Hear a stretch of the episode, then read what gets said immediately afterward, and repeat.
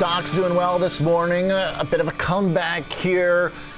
How high should we get our hopes? Tech is leading the way right now as the Nasdaq's up more than one and a quarter percent.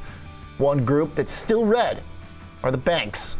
Let's talk about it with Adam Johnson, joining us, portfolio manager at Advisor Investments from the floor of the New York Stock Exchange. Good Monday to you, Adam. We need a bull right now. This market's showing some hope. What do you think? Well, I'll tell you, I've been uh, I've been a bull for months, and uh, I've been wrong. But you know, at some point, Oliver, I'm going to be right.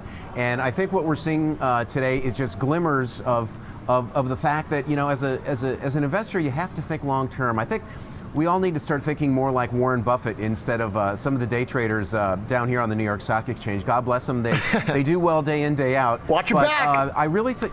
Yeah, well, you know, I really think that, that taking a long term view is important, and it's what gets me through uh, periods like this. We've been here before, we always come out of it, but, um, you know, there, there are times where you just have to uh, sort of breathe deep and, uh, and, and just dollar cost average. You're never going to buy the bottom, so, you know, every month you buy a little bit more, and, um, you know, we're coming along, Oliver, we're coming along. Uh, it's been a lot of uh, central bank and interest rate driven pressure. How confident do you feel, Adam, that the bull case will get solidified during the next batch of earnings? We've got a few weeks, but then the banks will start pretty soon. And there is not much optimism in these bank charts right now. No, there's no optimism. A lot of them are trading at uh, one-year lows, along with practically everything else. I mean, the industrials are in the same boat, and you know, if, if you want to talk about growth stocks, um, uh, it, it, it's worse than that. Um, it's not been easy, but um, you know the fact is, if you look at where the banks are trading on a valuation basis, and, and I see you're showing some of the the, uh, the returns today, just intraday. If you look at where they're trading on a valuation basis, they're pretty darn cheap, Oliver. Um, a lot of the big banks, some of the ones you're showing uh, right now, from Bank America to Citigroup, J.P. Morgan, et cetera, trading um, either at or below 10 times earnings and 1 to 1.2 times book value. That is historically cheap. They can always get cheaper, and in a market like this, they may. But you know, there comes a point at which long-term investors, uh, people like me, uh, and I'm sure people like a lot of our, our listeners, uh, this is when thoughtful long-term investors take a look at, at uh, banks and say, hang on a minute, 10 times earnings and, and 1.1 times book, that's reasonable. I'm willing to buy that, and it may go against me another 10 or 15 percent, but I think that two to three years from now, uh, we're going to see um, a lot of growth uh, come out of these names as the economy gets, uh, gets its footing back. Do you have to be specific, or can you buy uh, just a broad basket? I mean, as we see over the last year, generally they've trended in the same direction. Uh, but uh, yeah. depending on where you are, there's been some pretty big differences. I mean, the biggest gap is between Wells Fargo and Citi. And then a lot of the other heavy trading banks are kind of stuck in that kind of same pocket with each other. Are there any in particular that look good? Well, you look at um, Wells Fargo and Citi, and you know they're they're still dealing with the um, problems um, from several years ago. In the case of Wells Fargo, those fake accounts. Uh, I mean, that was all anyone could talk about if you spoke about Wells Fargo for a couple of years, and just think that was several years ago. And Citi, it's it, you got to go back even farther. I mean, it was still the good bank, bad bank at Citi. Citi never took the write downs in 2008, and that still has been hanging over its head. Whereas if you look at a JP Morgan or a Bank America, I mean, by comparison, uh, extremely well run, uh, highly respected CEOs.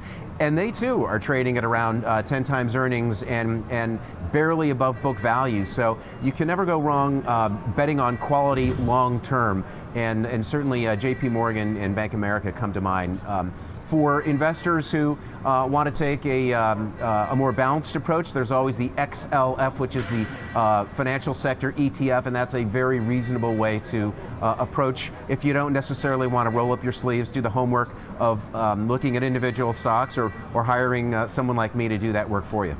Adam, uh, when you think about the housing situation right now, uh, for the banks connected to that, that has been really the kind of uh, epicenter for rate pressure.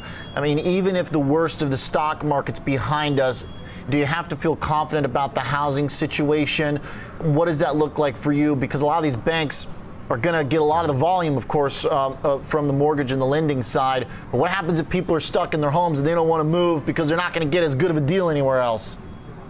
Well, I'll tell you what happens. Growth comes down at the banks, but the banks continue to make money. It's not as though just because uh, home prices slow down, all of a sudden uh, you, you, you, you have a, a break in cash flow. You don't. People continue to pay their mortgages, especially right now. We've got the two E's of earnings and employment near all time highs. They may come off a little bit, but as long as um, uh, people are employed, uh, they are going to continue to pay their mortgages, which means that these banks are going to continue to have uh, income coming in. It's just a question of what the growth rate is. And I think that the reason the banks have um, traded down to where they're trading now. Again, I keep saying it, but 10 times earnings and 1.1 time books. The reason they have come down is you don't have the growth at the moment. But again, you still have the cash flow. They're not credit problems at the banks. There's just a growth issue. And if you step back for a moment, uh, Oliver, and say, okay, well, let's just fast forward. What happens in a year or two from now if rates are still here?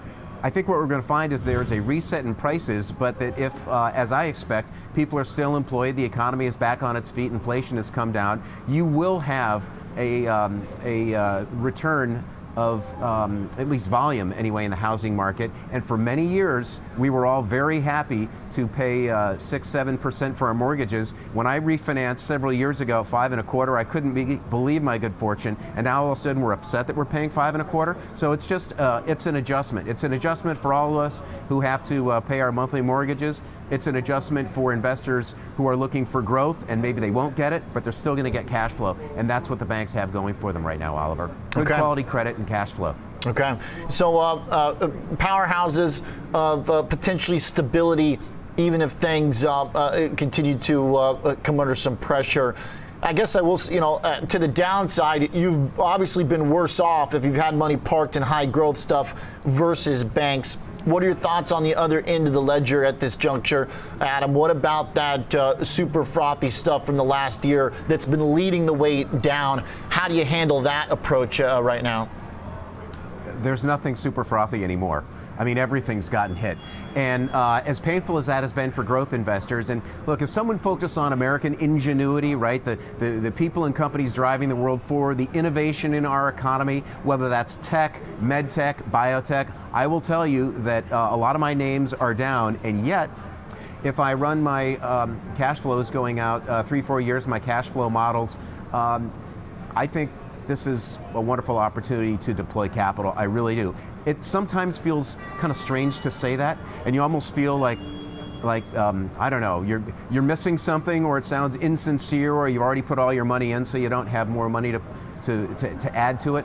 But if I'm honest, uh, Oliver, about where I've done my best buying over the years, it's at moments like this. And the hardest time to buy is at moments like this. But again, that's why I say I think we need to focus on long term value, think more like Warren Buffett than the day traders. And just as we talk about the banks being cheap at 10 times uh, earnings and 1.1 times book, look at large cap tech trading at multiples, PE multiples in the teens, and yet many of these uh, companies you know, the large cap, uh, uh, high tech uh, growth companies that are household names, there are many of them still growing at 10, 15, 20, 25% earnings, and their stocks have all got, in some cases, cut in half. So there's a lot of value. It's hard to buy in the whole, but there's a lot of value out there for long term investors, Oliver. All right, there it is.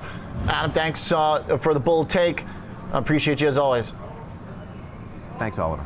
You got it. Adam Johnson, portfolio manager at Advisor Investments with a focus here on the banks today.